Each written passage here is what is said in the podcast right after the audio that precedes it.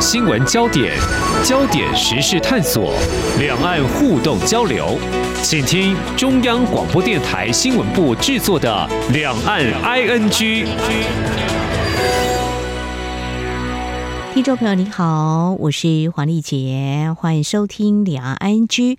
在总统府还有政府机关、学校，我们都可以看到中华民国青天白日满地红的国徽跟国旗。那么就在昨天一月一号，包括总统府还有地方县市政府举行元旦升旗典礼。我们相信呢，有人会啊拿着小国旗吧。而另外一个场景就是总统、副总统选举，争取选票也触及到国家主权的议题，尤其是最近几场政见发表会，在相互提问公。攻防的时候呢，就会针对中华民国、中华民国宪法、两岸人民关系条例是否接受中国大陆坚持所谓“九二共识”，还有历年来啊多项民调显示，大概九成左右民众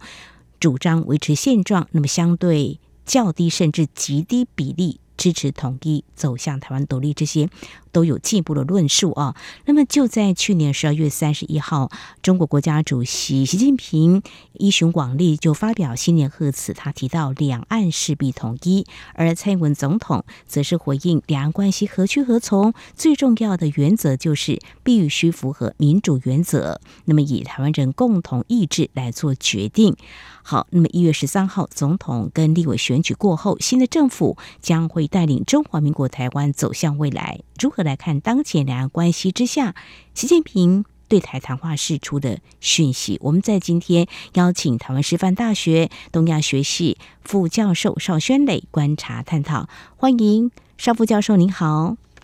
好，各位听众，大家好，新年好。嗯。好，新的一年开始哦，我们要谈两岸关系，我想是蛮重要的。刚刚提到中国大陆领导人习近平发表二零二四年的新年贺词，这是他上任进入到第三任期的哦。嗯，第十一次一惯例有这个新年谈话，内容是不尽相同。我简单为听众朋友做了一些整理。二零一六年，嗯，当时蔡英文总统当选，其实对二零一七年他并没有特别提到台湾跟两岸关系。哦，那二零一八年的这个新年谈话，他提到很多港澳台居民拿到了居住证。那二零一九年的谈话其实是展望二零二零年，他以澳门的这个实践经验，他说证明一国两制完全行得通。那么在二零二一年的谈话当中，他提到了一定能够实现中华民族伟大复兴。至于二零二三年新年元旦贺词提到海峡两岸一家亲，所以简单有这样的概念，就是他提到。统一两岸一家亲或一国两制，但这次呢，他对于两岸关系部分只简短提到，祖国统一是历史必然，两岸同胞要携手同心，共享民族复兴的伟大荣光哦。怎么样解读？相较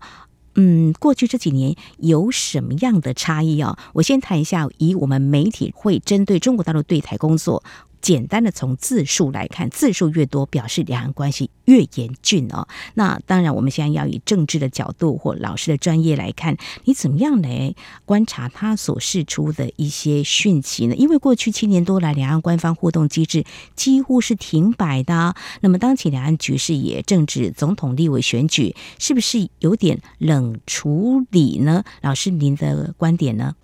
好，稍微来看一下哦。对岸的领导人哦，在两三天前发表的新年贺词哦，他在其中只简短的提到，他甚至连台湾这两个字都没有出现啊，就用了两岸的这个代称哦来说。那这个理由也蛮合理的啊，因为首先是这一阶段是经过了疫情的变化之后，呃，所谓后疫情时代啊，今年开始中国大陆进行。这个后疫情时代，后疫情时代期待的这个经济复苏啊、呃，期待成长，各种行业的成长都比较没有出现哦。嗯，所以这个是在他们经济上主要担心的事情。嗯，因此在新年贺词中哦，对岸的领导主要就朝向了他的听众，主要是他的人民，所以他的把重点放在这上面。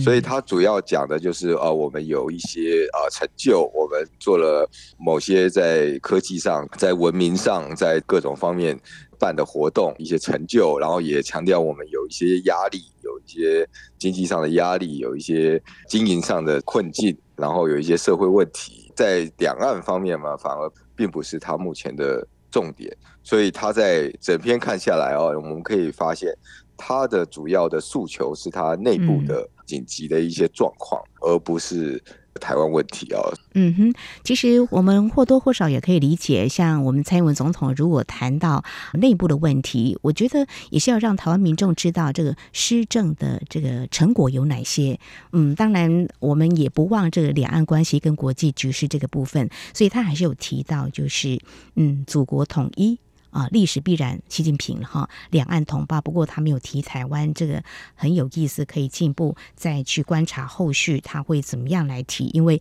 中华民国是不是还在国际间存在？我想在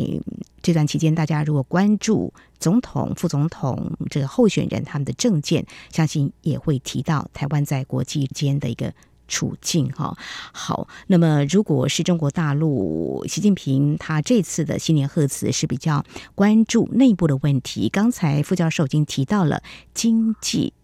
就是疫后的复苏可能不如预期。现在他的当务之急可能要来解决外资都流失了。那也许我们可以从这个角度再来观察。我们知道中国大陆所持一个中国原则跟立场。这个是不是跟五年前他一月二号所发表的告台湾同胞书，当时是发表四十周年，今年是四十五周年，可以说已经充分阐述了。所以，嗯，如果在细部观察过去这一年来，有没有哪些讯息是比较值得关注？就是说，会不会比较侧重所谓反台独，或是加强对台湾的融合工作？教授，您怎么样来观察呢？在我们稍微细致一点来看的话，嗯、呃，比如说主持人提到说他在二零一九年有告台湾同胞书四十周年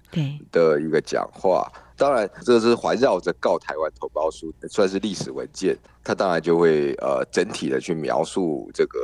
过程啊，整体去描述台湾问题是对它的意义，嗯、然后。对中国的意义，然后对台湾问题的一些历史定位，然后最后是它的一些呃政策宣示，这是环绕着台湾的，没有错。这个东西呢是放在那边，呃，并不会去移动它哦，基础就在那边。不过我们可以关心的是啊，就是台湾同胞这几个字啊，台湾同胞就是有没有问候台湾同胞？像二零一六年啊。呃，两岸关系比较好的时候啊，嗯、他在最早的时候开始在新年讲话就问候一些同胞。你可以发现他是从语气来讲比较和善、比较有语语的。他会一开始会先问候这些同胞啊，嗯、问候他的听众一轮以后，他也会提、嗯、特别提到台湾同胞这样。嗯，那在告台湾同胞书里面，当然这这个名字就有了，他就会会说台湾同胞。嗯但在这一次的讲话里面，就是只字不提啊，他就是简单的问候一下以后，就赶快进入重点哦。这个从情感上的解析或是分析来讲，我们会判断是他在这次的讲话中感受到的是比较大的压力感哦，然后他也尽量不提台湾同胞这几个字哦，当然台湾都没有出现了，何况是台湾同胞，所以说他也尽量不去触及到这几个字哦，所以。这是非常细致的，我们可以说是一个他的情感的一个展现哦。他在这次讲话中，我们可以观察到一个比较细微的部分哦。以前会点名嘛，呃，台湾同胞、港澳同胞、海外侨胞等等的，就是会点到。但是现在这次就并没有啊，只是说了两岸同胞哦。所以说，我们就感受到比较大的压力感。所谓的压力感是促统的压力，还是说他内部的压力呢？两者可能都有哦，一个当然正如一开始说，他主要听众可能已经瞄准了他的内部，所以他并没有什么空间讲到外部的这些同胞。呃，另外一个就是说，呃，在蔡英文总统执政的这八年啊，两岸关系始终是比较停滞的，嗯，所以他也呃在这个方面啊，他也觉得在继续琢磨这个两岸关系，在这两岸关系示好哦，可能并不有预期的效果，所以他稍微就比较省略了这一块，嗯、省略他比较。感性的部分哦，或者说比较柔软的部分，这样是好。这个情感面没有让我们感觉到。那对于两岸的关系呢，简单带到两岸同胞，要携手同心，共享民族复兴伟大荣光。他提到，祖国统一是历史必然。好，那是不是因为过去这八年下来，两岸的官方呃互动机制几乎是停摆的，所以目前内部还有更棘手的问题，那么必须来处理。所以或面向内部，至于两岸关系，是不是因为目前也出现了九二共识这样的争议，所以就不会再特别提到一个中国原则立场这样的重申态度？那是不是会是选举的结果呢？再来观察是否定调。我想在稍后节目后半阶段，我们再请台师大东亚学系副教授邵轩磊进一步解析。今天的新闻就是明天的历史，探索两岸间的焦点时事，尽在《两岸 ING》节目。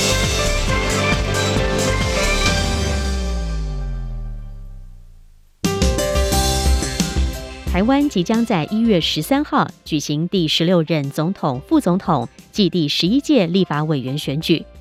台湾民众手中的每一票都攸关台湾的未来，甚至也牵动了世界局势的变化。一月十三号下午五点到晚间十点，央广将直播五个小时的开票影音特别节目，邀请五位学者及时观察开票结果，并且解析选后的台湾政局、对外关系与两岸情势的发展。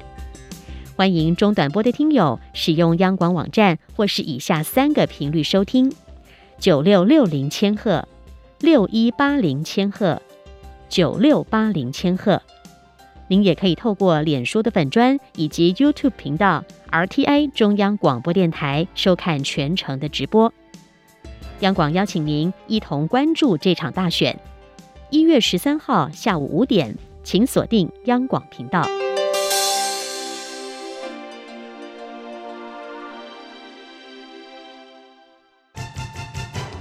对于台湾的政治、社会与历史，以及中国的新闻事件及议题。台湾是怎么想的呢？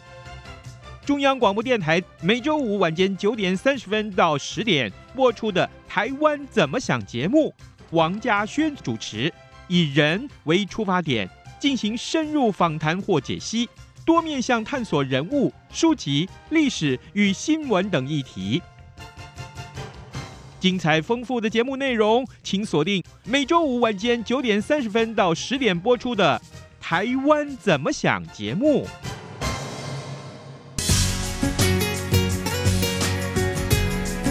这里是中央广播电台台湾之音。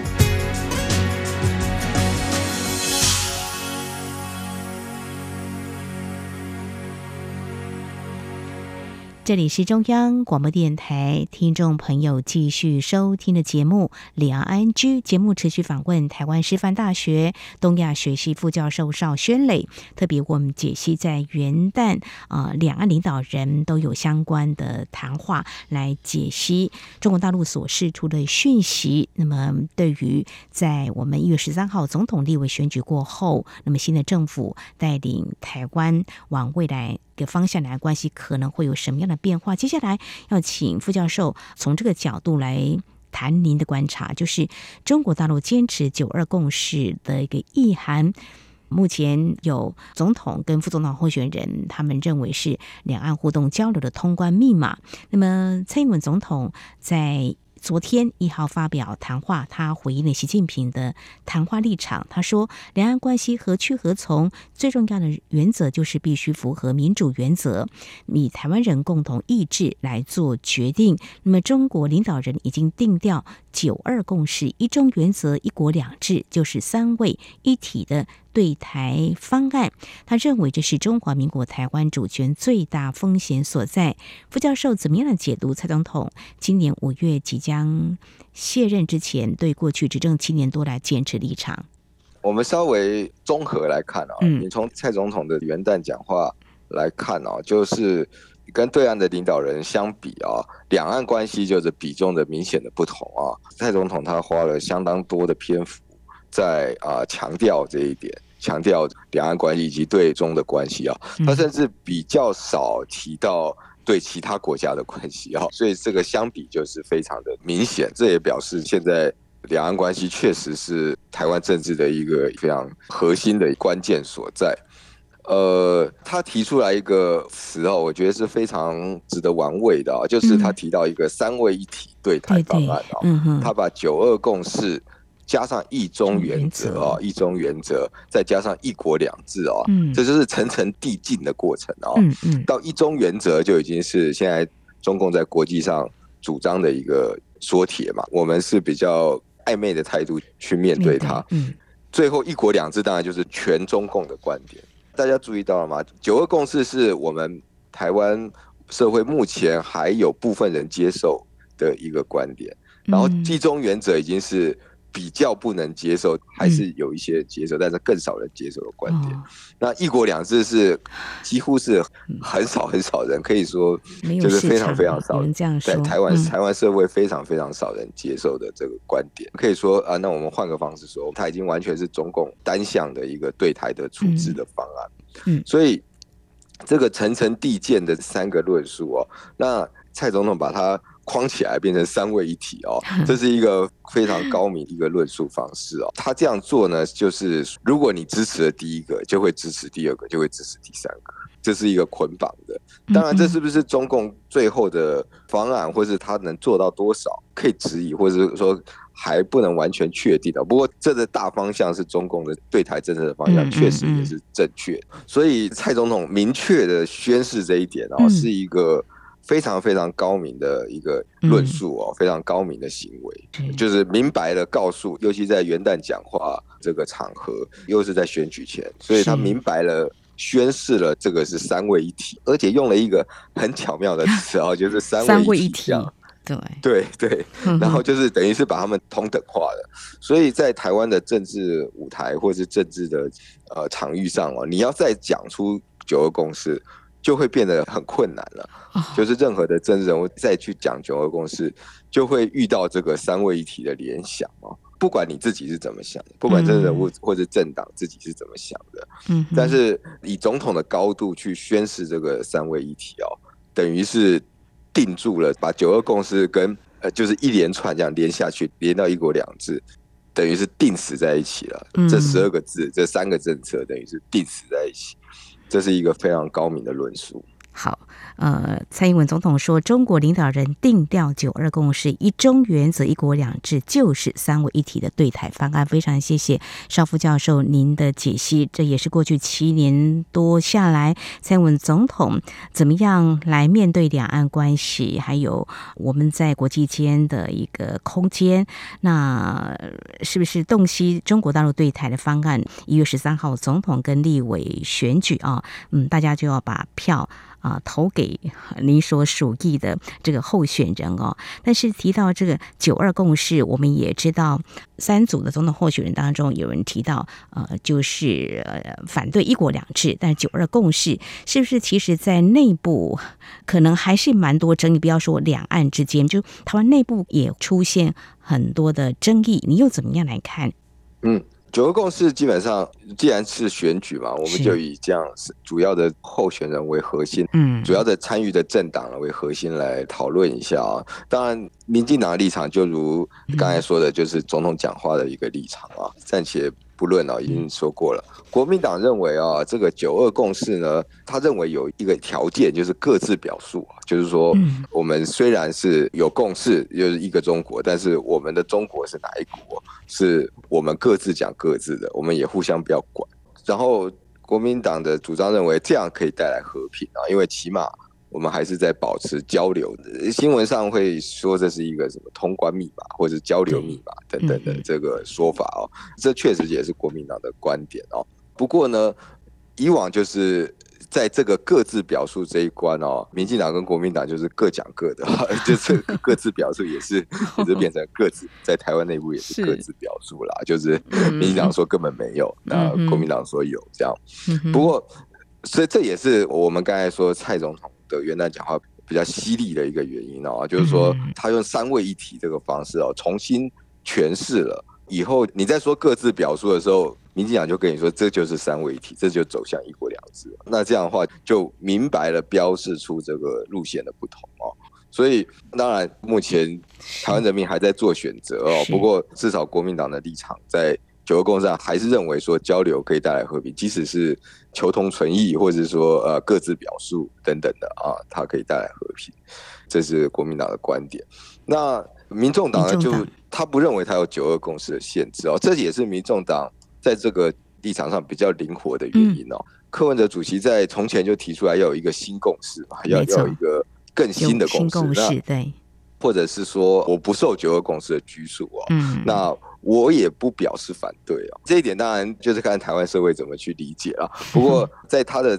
政治理念或是政治逻辑上，他认为他是不受到这个限制的。他认为九二共识对他来讲并不拘束他，但是他也不保持着不反对的一个弹性态度。嗯，那他的意思就是说啊，如果我将来有我有一天有政治话语权，我可以重新跟你在谈判，重新跟你在建立一个新的呃政治名词。这当然某种程度上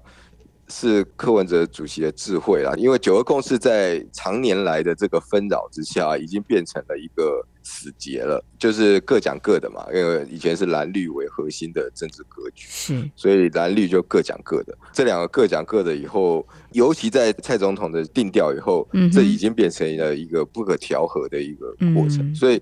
这跟柯主席主张的一个新政治是一样的，他主张所有都是要。突破蓝绿，所以九二共在九二共共识的议题下，他也保持弹性，这样他也大声的宣示说他不受这个拘束，所以他基本上是不表态的。当当然他会等着他有政治话语权以后，他可以跟对岸再来重新建立一个政治代号，或者是新的一个呃政治论述来处理两岸关系，这样。所以目前他是不表态的。嗯哼，没有错，保持相当的弹性哦。所以他也曾经面对媒体询问九二共识，他说：“呃，如果有机会，他要问中国大陆九二共识意涵到底是什么？哈，但是他会觉得交流呢比不交流要好哈。那提出五个互相，他还说理解呢也是其中之一哦。那这是目前民进党、国民党还有台湾民众党三组总统、副总统候选人对于所谓九二共识未来两岸关系所持的这些立场。”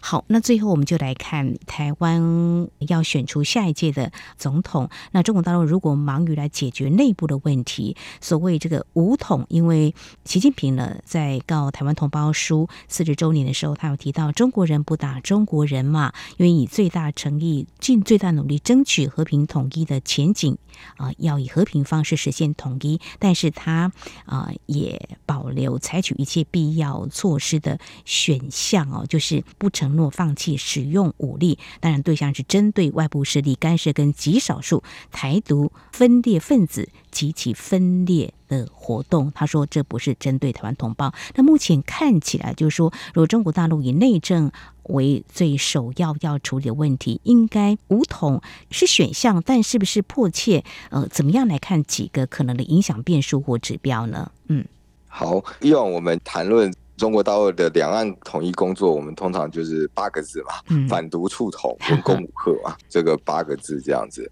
那我们分别来谈，当然这个基调是不会变的。嗯、我们从告台湾同胞书啊等等的，然后他的历届讲话也都是按照这个来铺陈的。嗯、但是随着国际情势啊、两岸情势的不同哦，它侧重的点会不同。嗯，所以我们就这八个字来延伸一下啊。嗯，我认为首先呢，反毒是加强的，反毒是加强的，他花了更多的力气在反毒上面，嗯，就是在各种的场合，呃，包括海外的宣传，包括了他的内部的宣示，包括了对台的发言，都是以反毒是占了大量的篇幅，几乎每天都要呃出来反对。台独这样，然后又指出某些人可能是台独的人这样子。另外呢，就是触统方面就稍微降低了。那触统方面的力道呢，跟交流来往，呃，相对于反独，他的力气就不放在上面了。嗯，那我们说文公武赫，文公我稍微改动一下啊，文公就。改成这个不是现在不是文工了，现在直接是 在商业上哦，就是在线商哦，就是他在这个很多的商业，比如说对台的贸易上面，然后或者是台商去投资方面，他都给了你比较多的限制，或者是说他会用一些行政手段来限制你啊。这当然你可以放在反毒的一环哦，就是说他会特别针对一些有嫌疑或者他希望你表态，他会更用力这样去去去做这些事情。嗯哼。那最后当然是武吓哦，这是大家最关心的哦，动物方面哦。动物方面无疑是加强的啊，他也有呃说这个只是只是针对一些台独分子或者什么，他的意思是说台独已经到不可挽回的地步啊，他他当然就会做下去这样。嗯、那这是在修辞方面，他要找到一些正当性去做。不过从客观的行为看来哦，他确实在加强一些活动，比如说军演啊，或是。踏进我领空啊，等等一些军事行动，还有一个就是所谓灰色地带。我们现在正在关注一些所谓灰色地带，就是非常接近我们的一些领域，或者是说网络传播领域这种在这个虚拟世界里的领域。那这些并不是传统意义上的侵略，但也不是传统意义上的动物，但是这个灰色地带上面的行动是明显有增多了。所以我们在这个五赫上面啊，我们也看出来是增多。所以我们总结一下，就是反毒的力道加强，出统的力量呢，呃，稍稍减少，限制商业的部分呢，就是在商业部分去呃支持他前述的这两个行为。那他的最后的这个五赫的部分呢，也是升高了。嗯哼哼，好，非常谢谢啊，邵副教授呢一针见血从这。